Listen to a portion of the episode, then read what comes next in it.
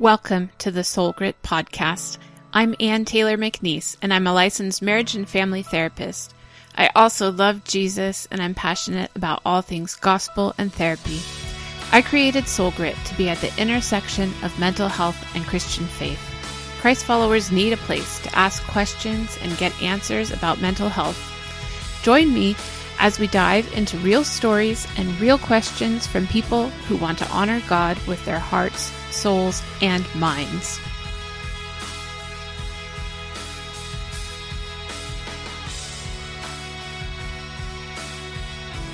Hi, welcome back to the Soul Grit podcast. This is Anne, and I'm here today with my new friend Trisha, who is a life coach out of Texas.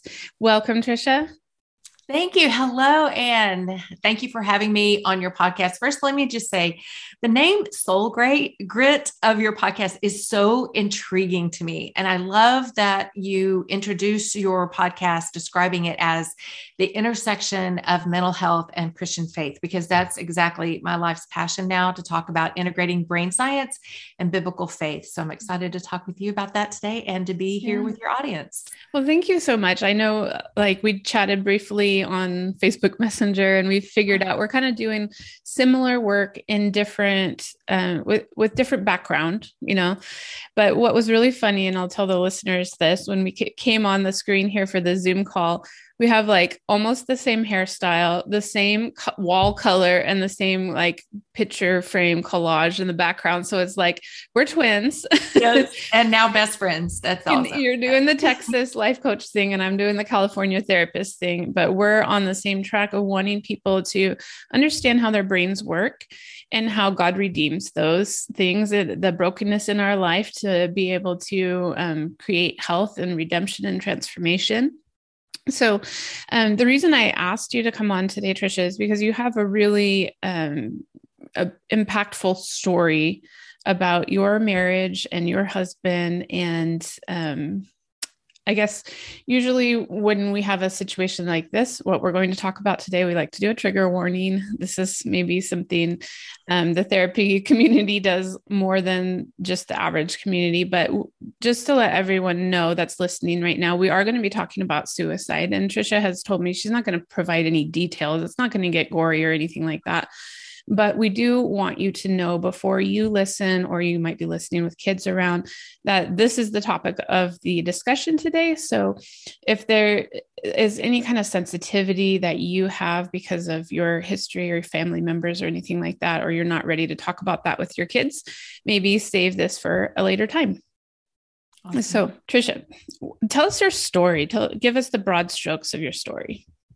Well, first, if I can just give you a little bit of background, I have been uh, what they call a Christian in the womb, right? A cradle Christian. um, grew up in the church. Um, uh, so gave my life to Christ at a very, very early age, have been following him. Had my time where I walked away from him and tried to figure out life on my own. Um, but he gently um, and purposefully pursued my heart back to him. So uh, first, let me say I am so I am a believer. I am a lover of, and follower of Jesus. I'm mm-hmm. also a speaker, um, and I'm a life coach, as you mentioned, for Christian women, and I'm the host of the Another Beautiful Life podcast. And so I've spent most of my life in women's ministry, teaching Bible study and mentoring women, volunteering, and raising three beautiful children who are adults now, two which are married. Um, and I'm a widow, which leads us into the rest of my story and why I'm on your podcast today. So here's a mm-hmm. very concise version of the backstory, and then we can dig in wherever you'd like to and go forward from there. Okay, great. Uh, so in 2012, my husband began debil- uh, experiencing debilitating back pain in his lower back. And he had five major surgeries in five years, which included a laminectomy, uh, replacement of cages, and several fusions, all the way down to his sacrum. Okay. And every surgery seemed to have left him worse off than before. And then in 2017, the neurosurgeon finally told him that there was nothing more to be done and that he'd be on pain management for the rest of his life. Mm. So, up to that point, he had lost a significant amount of weight yeah. and was unable to do most of the things that he loved doing. Even sitting for any period of time was uncomfortable for him. Mm-hmm.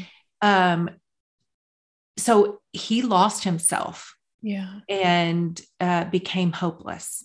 Was the back problem due to an injury or like how did he develop this condition? Right. So he was a, he played football in high school. Mm-hmm. He was also a weightlifter in college.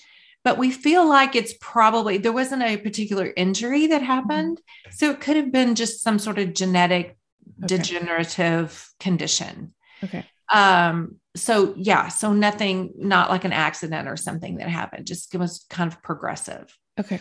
Um, but then in August of 2017, um, there was one day um, he experienced more pain in his body other than just the pain that he was feeling on a chronic basis. Mm-hmm. And uh, it was just overwhelming for him. And he took his life mm-hmm. that mm. day.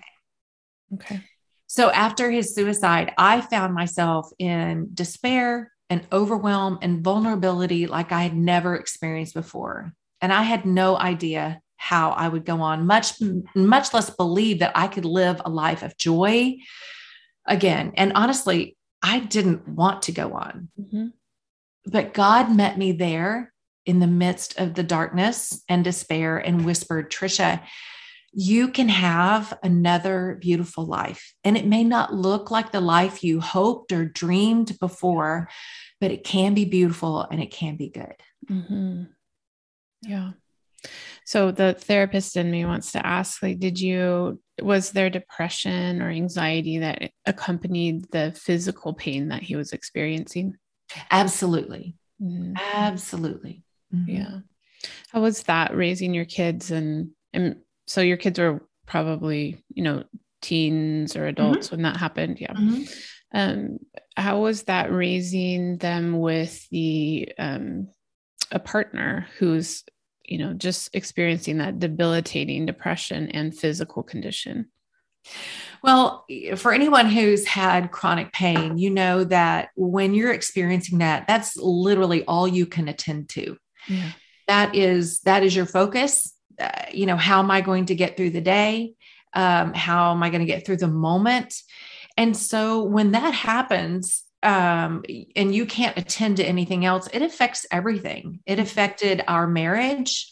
Um, we used to have date nights all the time. It's something we couldn't do any longer. Even when we had conversations, um, they were around his pain, right? Yeah. And how a lot of times we were trying to figure out how uh, we were going to manage the pain that he was in, but what was next, right? So we're always exploring what's next uh, to alleviate that pain. Um, so our conversations really always centered around his pain. Mm-hmm. Um, and then his relationship with his kids kind of became the same thing. He was unable to really attend to them and, and their specific needs or the things that were going on in their life because, again, he was so self focused. And it's not a condemnation, it just is what it is. This is what happens, right? When you're in chronic pain. So, um, it affected every area of our life. It affected our friendships because we no longer could go out and be with friends or hang out with friends for very long. Um, when we, uh, I took the kids on trips by myself. Um, the kids love to go skiing or they love to go, you know, to the beach somewhere. Um, and I ended up taking the kids by myself and he would stay home. You had to, right? yeah he could he he couldn't. I mean there was even a time where my youngest was um, he's a missionary in japan now mm. a lifetime missionary but at the time he was there for school for an exchange program and the whole family we all wanted to go but brian couldn't go because he could not make that 14 hour trip on the on the plane. Right. And so he had to stay home. Mm-hmm. so it affect yes it affected every single part of our life. Yeah. it's overwhelming and consuming. Yeah. Did it come as a surprise to you? Did you know he was at that point? I, I want to say, well, yes and no. Um, he had he had made mention, you know, like, oh, I just this is ridiculous. I am the shell of a man that I've been before. I, you know, I don't have everything that I could offer you as a husband or my kids. I, it, he knew. Mm-hmm. He, he knew that his that he was changed his life was changed mm-hmm. and how he was showing up in our in our family had changed and with the depression of course he's thinking everyone would be better off i'm a burden everyone would be better off without me right mm-hmm. so um he would mention those things over the course of five years. We would always talk about them. He was also seeing a therapist. So I was always hopeful that those things were being taken care of and that we were talking through them and that, you know, I was always open to hear that without condemnation, without freaking out or having anxiety myself, just really open to the conversation. I knew that as long as we were talking about it, mm-hmm. then we were we were in a better place, right? Than if we were not talking about it and he was just holding that in. So um, when I say no, I'm not surprised. It's it's because the conversation had come over, come up over the course of the five years. Um, was I surprised that he did? Absolutely was surprised that he did. Absolutely shocked yeah. that he did. Um, which what a dichotomy, right? Yes, I believe right. that he, yes, and then absolutely shocked. So um, here's the thing. And this is one of the things that I want to talk to you, especially your audience. You have an audience of, of Christians, right? Of people, believers of faith. And here's what is so, I think, was so shocking to me. And that is that I married this man that was um, type A, strong, independent entrepreneur, just brilliant, owned his own business. Um, and he was strong spiritually. He loved Jesus. Yeah. He was in the word every day. He prayed. He had just such a gratitude. When, when you heard him pray, it was so much gratitude. Mm-hmm. Right. And, um, and when he prayed, he prayed for other people. Right. Um, he was just such a man of faith and beautiful spirituality. And, um, and he, and just strong mentally right? And strong when i met him he was that weightlifter and he was wrestling. He was just this big strong man. Physically he was a strong man. So to to know him that way and then to see him be so broken and in despair and hopelessness mm-hmm. that he was able to take his life because and you and i know that we have innately we have that that in our primal brain it's the fight to survive right we have that thing within us that makes us want to fight to mm-hmm. live mm-hmm. and then there must be something so overwhelming dark deceiving even right. um, that could possibly overcome that which is innate in us to mm-hmm. survive, for him to be able to take his life. Yeah.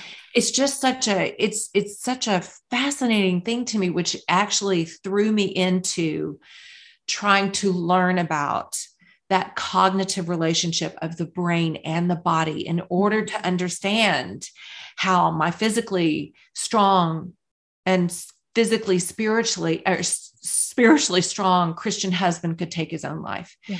And that's when I came across something that changed my life, and that is neuroplasticity. Yeah.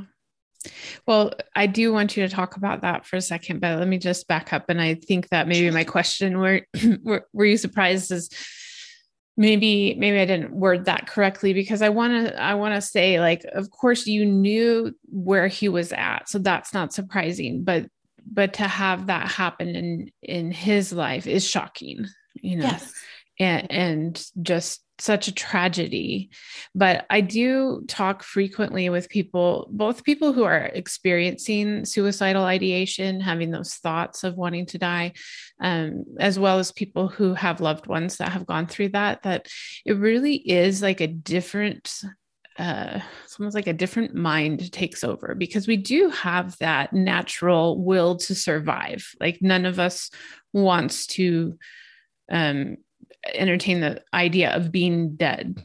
If you if you have that, then it's almost like there's this different um, different part that comes over you, and it's like you said, becomes so overwhelming in your brain that it it's not you anymore, and that might sound weird depending on your Christian beliefs and stuff. It's not, I'm not saying that you became possessed or anything like that, but uh, you've just gone to this different place in your mind where you're not able to make clear decisions. You really truly believe that people in your life would be better off without you and that you're doing them a service by removing yourself. Yeah. And one of the things that in my in my search to understand uh, one thing that I I found was that chronic pain literally changes the gray matter in your brain, right? Yeah. It literally changes your brain. So I, I, don't know how. I haven't even, you know, if I had time to go back and get some sort of neuroscience degree, I probably would because I'm nerding out over it big time. But, yeah. you know, to be able to understand how is it that something like chronic pain could change the brain. Mm-hmm. But that's, it's, it's kind of when you say something has taken over, something has changed you, it literally has changed. It literally has changed the neural pathways with which you are able to even put, um, you know, thoughts together that make sense. It, and it, it's it's like the chaos, right? The order of chaos that just literally makes things go in a completely different direction where they would have gone normally right so i understand when you're saying you become a different it, it is true. It's true. Your brain has literally been rewired. And i think for him i can't say for everyone but i think for him it was that those neural patterns those messages that he was entertaining constantly mm-hmm. that created that new neural pathway that made him able to go down that road of thinking about the ideation, then planning out, and then literally giving himself to it. Mm-hmm. Um, and I think it was progressive. I think it was um, you know it's it's this messaging that we entertain all the time which is why now as a life coach i'm so it's so important to me to get into people's just like for you dig into people's brains to let's expose and let's have the awareness to understand where we are living in these lie based beliefs. Where are we? The story that we're telling ourselves which are just the thoughts the story that we're telling ourselves are they lies or are they truth? Can we can we look at just universal truths like gravity right? Just general truths and compare it also to um, the word of of god and if jesus was sitting right there would he say the same things to you like we need to understand that we have these stories that we just believe that are true that we've been believing sometimes since we were little children mm-hmm. um, and we don't even question them because we've been believing them for so long Mm-hmm. And, you know, we're operating out of that today. So I feel like his, you know, what I'm understanding about his suicide is one, it's not anything that we could ever truly understand. We could talk to people who survived suicide, right? Who actually did not complete suicide. Um, but uh, we could kind of get into their brain a little bit that it was not a successful suicide. Um, but you know, other than that, we don't really understand what has actually happened in that brain that has that get got him to a place mm-hmm. that he was able to actually do that. But I know that something neurologically did happen yes. to allow that to happen. Yes. Yes. So you mentioned neuroplasticity, and we've talked about that a couple of times here on the podcast. It really, um, plasticity refers to that flexibility that your brain has to grow and change, and down to that like um, anatomical, like cellular level. Mm-hmm. And your thoughts are actually, they actually take up space in your brain. They're actually physical matter that changes in your brain. So, um, nerd out on us for a little bit here, yeah. Trisha, and tell us what you have learned um, in broad strokes about neuroplasticity since this yeah. happened. No, I love that because um, first I want to just, you know, because I'm all about brain science and biblical faith, I always love to start with the fact that in Romans 12, 2, God tells us to have our minds transformed. And it's for two reasons. One, we're likely to need to have our minds transformed. And two, they can be transformed. Yeah. So, the very interesting thing about neuroplasticity, yes, they used to think that the mind was set by puberty, you were done, right? There was yeah, no more changes in your personality or, you know, but what we're understanding about neuroplasticity is it happens uh, up until your last breath. Your brain is continuously being wired and rewired. Mm-hmm. And it is due to uh, just the ideas, the thoughts that you are believing, that you are entertaining in your life. And the exciting thing for me is that if it's been uh, wired in a certain way due to dysfunction, mm-hmm. abuse, right? Neglect, these hard things in life, or even something like chronic pain. Um, if that's the case and it has been wired because of that way, then it can be rewired or unwired, right? Rewired to think in a different a different way. And we never thought about that before. We never understood that that was even possible before. So we just thought, oh, well, this is just how I am. This is how I've always been, right? I always have this fiery, hot red personality, even if I'm not Italian, right? Like this is just who I am. But it's not, you are a product of your environment and your experiences and your perception of those experiences. Because we also know that you could have sib- multiple siblings in a household with the same environment, same parents, same upbringing, same uh, structure and boundaries and discipline. And they both come out of that in their adulthood thinking their lives were completely different. Their household, one says, My household was totally dysfunctional. It was dysfunctional, right? There were so many restrictions. It was just awful. Um, and then the other sibling, says, Oh, it was wonderful. We had so much freedom. There was so much love. I mean, so how is that possible? Mm-hmm. And it's possible because we are able to have our own, in those experiences, have our own perception of each individual experience. And whether that's right or wrong depends on how our our patterns of thinking yeah. move along in our life right so what we like to do and of course i learned a lot about this from uh, when I was in therapy right after Brian's um, passing. I uh, got into therapy and started doing EMDR, mm-hmm. which is a really originally created, as you know, and probably your listeners know, for military that were coming back, veterans that had PTSD. Mm-hmm. Um, and so, just to understand that you could have these heightened emotions um, that and then the perceptions of those were created out of the primal brain which did that was just our you know amygdala and it it's it doesn't have the logic and reasoning. That's our survival um, part of our brain right? So um, that's where all the our perceptions were created especially you know pre adolescent yeah. um, before that prefrontal cortex while it's still mushy up there mm-hmm. and it's mm-hmm. not fully developed um, then we get all our perfe- perceptions based on emotion an emotion out of an experience mm-hmm. but as we know as we get older and we have the prefrontal cortex which is our executive brain and that's where our logic and reasoning comes from if we're able to, and this is what EMDR does, if we're able to integrate that logic and reasoning with that emotional um, experience, then we're able to bring a wholeness to that experience, which allows us to bring, again, the logic and reasoning as an adult to those heightened emotions that we had to that mm-hmm. experience.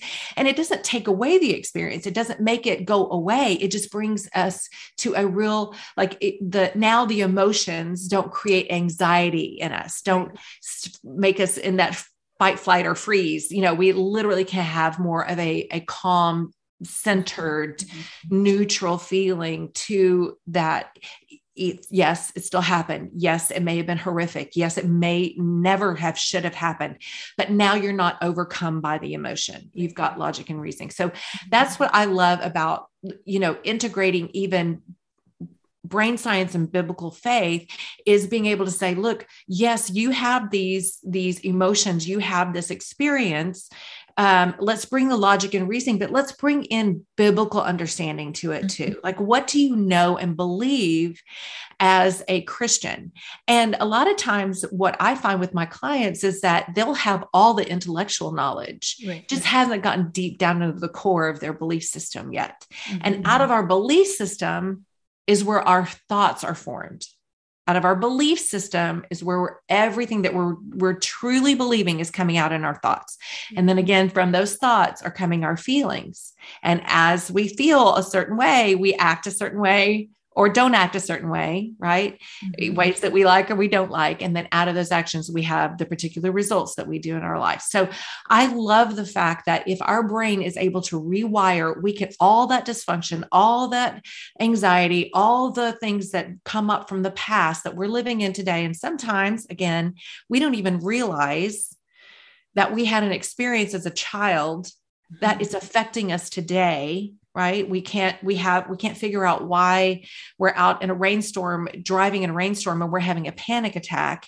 And it could be that we had an experience as a child right that has this heightened emotion attached to rainstorms right? Or some, something like that. So being able to understand where we've been in the past and then bring logic and reasoning of the of the executive brain to it today gives us that integration and allows us to have um, a real understanding of it. Yeah yeah. And so, so just to point out for listeners, you've probably heard us talk about EMDR multiple times on the podcast, and I haven't done an episode on that yet, but rest assured that is coming and yes. probably be more than one episode actually and then we're going to talk about brain spotting as well and other trauma treatment modalities so uh, just hold tight we are going to talk more about that so that you know um, what what we're talking about when that gets mentioned on the podcast here um, so that's a good reminder. I need to get that episode out. um, but I, I also I like to describe to uh, people that neuroplasticity, a really good way to understand it is that uh, the more you think a thought, the deeper the rut becomes in your brain. So if you think about like a hill of dirt and you pour water down it, like you're making mud pies in the backyard as a child and you're pouring water over this hill of dirt and you notice that the water continues to fall down the same path because it's the path of least resistance at this. And the rut becomes deeper and deeper. This is how we get, you know, the Grand Canyon or other geological features is water going in the same path over and over and over again until it deepens that rut. And what happens that we know now with neuroplasticity is that you can actually challenge where that water is going to flow down. You can redirect it. You can dam up that one side and force it to go in a different direction. And it's like your your mind like that um the mental emotional part working with the biological part to change the biological structure so that your mind can think different thoughts and it's it really is amazing that you know god created this and he wrote about it 2000 years ago and and now we get to actually understand a little bit more of how that works. Mm-hmm. Mm-hmm. I do love that, and um, and I talk a lot about the neural ruts with my clients, um, and those patterns of thinking, and how literally, like we said, even if you know the brain cannot help but make a pivot when it's given new information, right? And the brain, of course, is uh, motivated motivate it's got a, a, motivational triad. And the first one is to um, seek pleasure. The second is to avoid pain. And the third is to operate in efficiency or go to that path of least resistance like you were talking about not exert extra energy. So the very fact that that's what our brain always wants to do i you know i liken it to getting in the car you're driving home you know from a familiar location maybe from work to home and you can't figure out how but you just pulled into your driveway and you don't remember that that drive at all. Well that's the beautiful work of our brain right there. It's not expending a lot of energy. Yeah, it's, it's automated. Take, it's automated. Uh, it's autopilot right? Mm-hmm. and so that's what our brain wants to do autopilot. So if you've been entertaining this thought for a long time especially some something that's a pattern or a message that you've been believing or telling yourself even as a child it is just autopilot. It's exactly what your brain is going to offer up every time. And when you get into a situation that looks familiar to your brain, it's going to go, oh,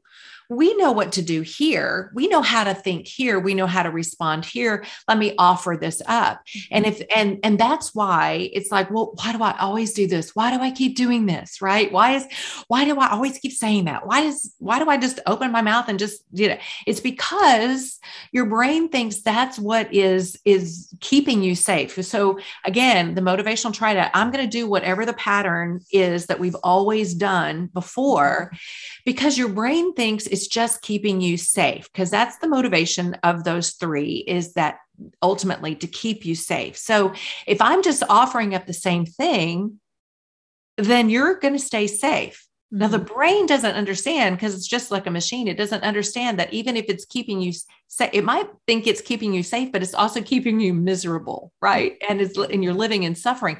But your brain doesn't know that, right? It just knows that if you're alive today and we've been doing the same thing all these years, then it must be okay because you're still alive, and that's its job is to keep you alive, right? So, so all we have to do is to understand that you know, our soul is created of the mind, the will, and our emotions. They're all three separate things. And if we can remember that we have this mind that's like a machine and we can start to understand how our mind works, that it's not trying to sabotage us, it's just trying to keep us safe, right? And and it's not going to work want to work very hard. It's going to want to stay that lazy brain. And and sometimes again, driving home from one place to another is just fine. But when you need to get out of patterns that are negative and are, are destroying your life mm. and making you miserable, you've got to use your will to instruct your brain what to do. And again, once you introduce new information and new um, uh, something new for the brain to consider, it's going to make that pivot automatically. It just it's what it does. Mm-hmm. So that's why when you and I we were talking about this earlier is asking really good questions is all I need to do is interrupt yeah make a disruption in the patterns that you've already been thinking and give you mm-hmm. something new to consider.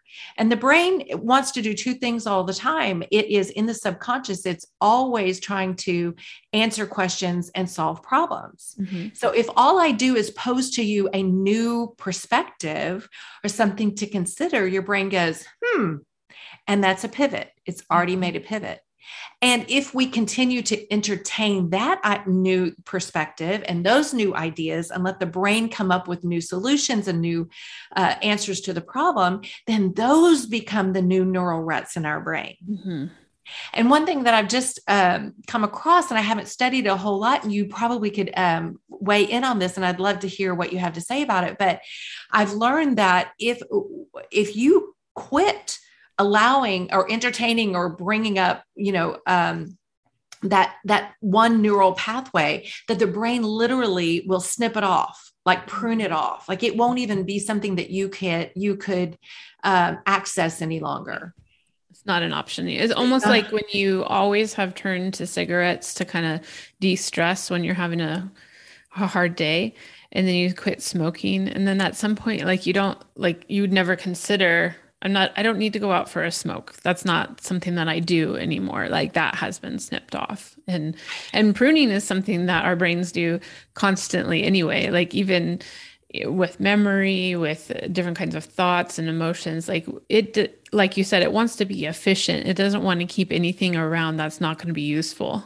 Right. And so it, it when we're having these negative, uh, kinds of um, patterns, it's because it thinks it's useful. and it is it, or it was at some point it was useful at some point. I like to um, kind of consider it like an escape hatch. So like you're running along and every time something disturbing happens you hit this really like hair trigger on the escape hatch and you go whoop through that door. Yeah. and so we have to give your brain a different door to go through and kind of board up that escape hatch that it's been hitting every single time you go through this yeah. Or another uh, metaphor that I like to use is that you're just driving along on the freeway and there's all these different off ramps that you can go different places, except your car only wants to go to that same on ramp. Or sometimes you even try to go on a different off ramp and then it you end up in the same part of town anyway. And so we just have to put up some signs and block off that off ramp and offer you a different place to go and practice going that way. And sometimes you need the support of your therapist, your coach, some other supportive people in your life to keep encouraging you to choose that other off ramp and right. support you along the way. And then that's when it starts to become the new rut in your brain, the right. one that you want there exactly. And for my for my coaching clients some of the things that i tell them is you know we could we could have an old thought and we need to get a new thought that is you know um, based on truth um, and one that is going to serve us and, and create better results in our lives, the kind of results that we want in our life. But sometimes that that's that that we don't want to do a thought swap. Like that's just a band-aid or behavior modification. We're not going to do that. Like it, this literally needs to come from the core. You need to have this in your belief system. So we'll work really hard on what do you believe? Like look what what are what are you believing that's fueling those thoughts? And with a thought like I don't deserve this or I am I'm unworthy, right? Um, you know, you can intellectually believe that as a believer that God loves you, that Jesus died for you, that uh, his atonement has covered you, that you are seated now on, you know, in heaven with him.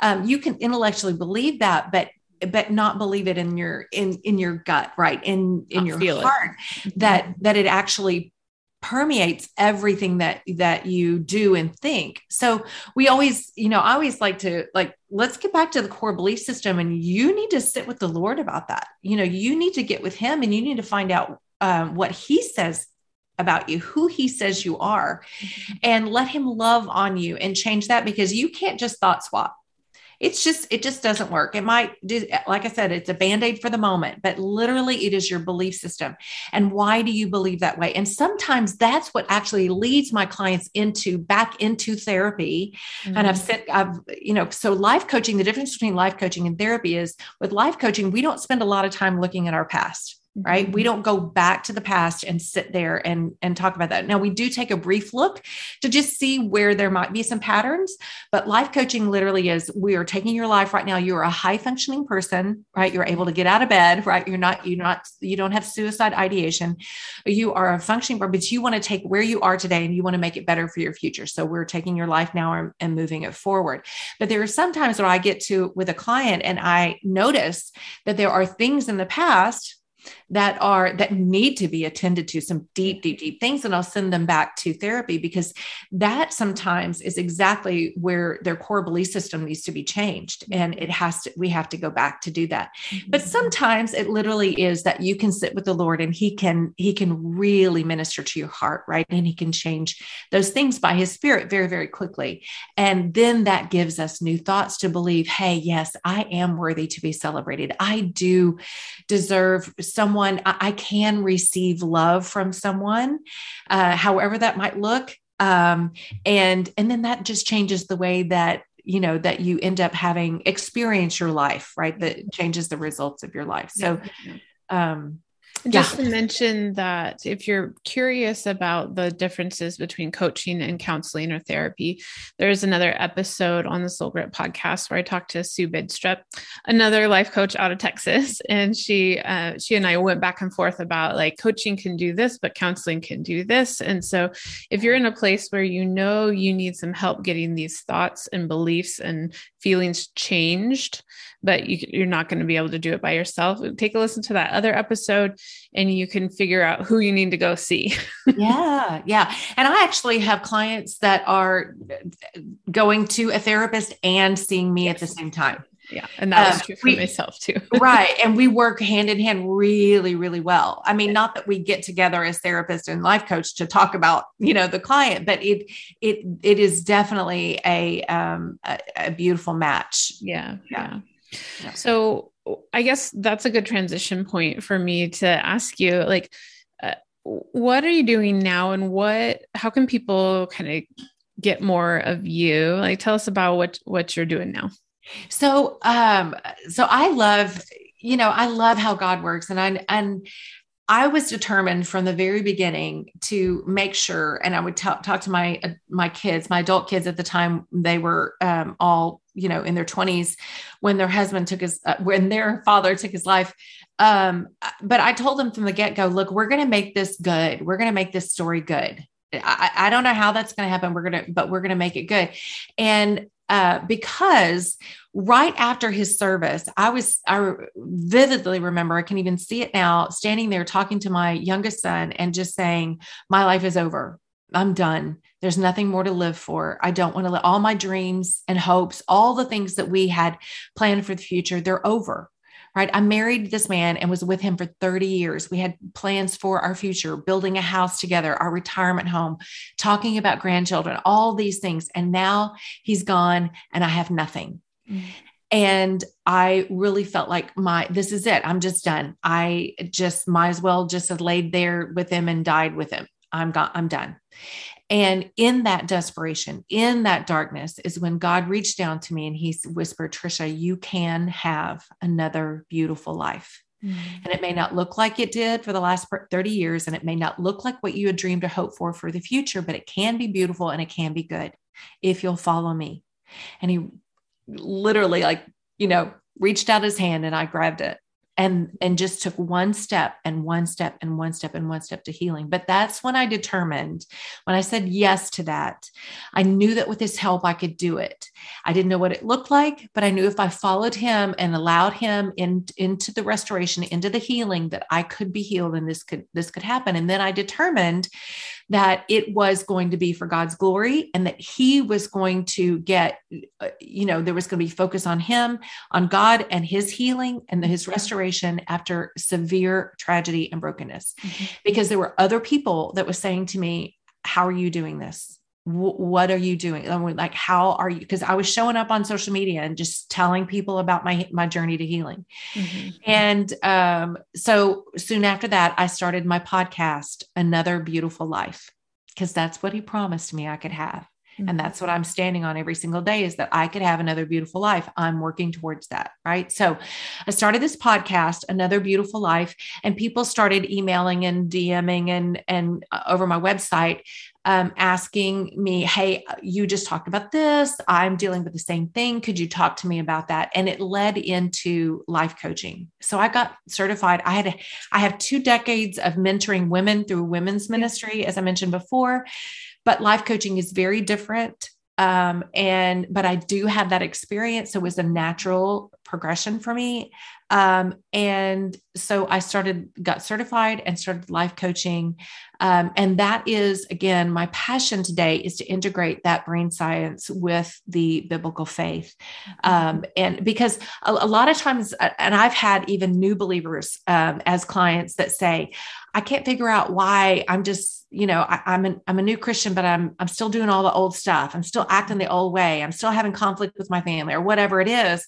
And what we don't realize is that, so we have all the promises of God. We have the Holy Spirit to help us change. We have the character of God and we have the fullness of Him in us Father, Son, and Holy Spirit. We have all the tools. Mm-hmm. We just don't know how to appropriate all of that because we've got all this brain gunk, right? We've got these things that, and and so that's when I think when the Bible, when you know it says, "Have your mind transformed," you know, be mm-hmm. transformed by the renewing of your mind. It probably should have said dot dot dot and get a therapist or a life coach, by the way, right, to help you do that, because a lot of times the amplified version, right, the amplified version, the expanded version, exactly. Um, but you know what we don't understand even as christians is we need help. We yeah. do need help in order to to expose the lies that we have been living in for so long. And of course the help is by the holy spirit. When i say that i have inner knowing it is not only my experience but it is the and and that intuition but it is the holy spirit telling me exactly what to do and how to do it right? That's what he does. So we have all these. We just need to learn to trust ourselves and learn to to use the brain science that we know in order to get us out of that and get us on our way. So that's what i'm doing today. I do have a website um, trishazodi.com so if anyone was interested in finding out more about life coaching or about me particularly or even as a speaker you could go there. I've got tabs on all of that. I also talk a little bit about what life coaching is in particular, if you're very familiar with therapy. So it'll give you kind of that that different picture about what life coaching is. And we will have all those links for the podcast and the website and all of that in the show notes. So if anybody is looking for it, one one of the cool things about life coaching versus therapy, and you know, I'm all all for therapy, and it sounds like yeah. you are as well. Yes. But I can only practice where my license is, which is California, but you can actually see people anywhere in the world yes. with your certification. Um, the the regulations are just a little bit different in that way. So anybody who's listening can actually go on Trisha's website, um, see what she has to offer, book a, an appointment with you, get some coaching. So that's a really good opportunity. If you've liked what you've heard today, I hope that you look more into that. So, Trisha, our final question everybody gets asked the same question at the end What are you doing for soul care?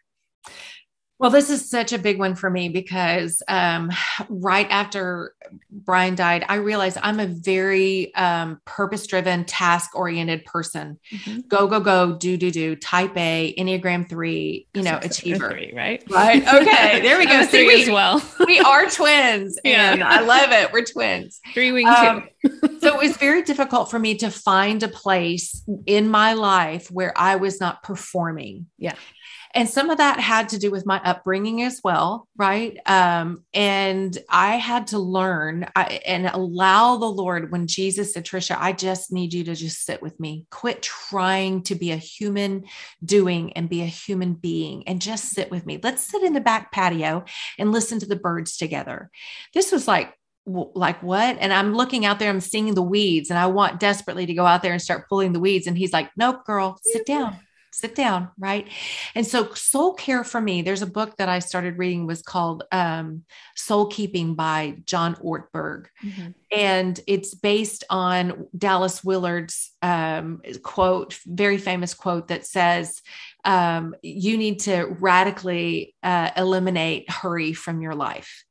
So for me, that's what it is a practice. It is definitely something that I have to be intentional about and purposeful about is to slow down and create space in my life for nothingness. Mm-hmm.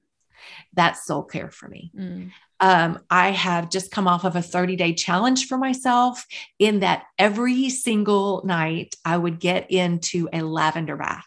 Oh, wow. Okay. Now, this is a big deal for me because sometimes I would, I just want to work until I fall, you know, asleep. Mm-hmm. but it's like I had to make space and it had to be, and uh, I know this sounds ridiculous because everyone's like, oh, I could totally do that for an hour. But I'm like, I have to 30 minutes, I have to soak in this bath mm-hmm. with nothing. No radio no TV, no nothing. No phone nothing right? Nothing going on just me and my and my and jesus right? And calm.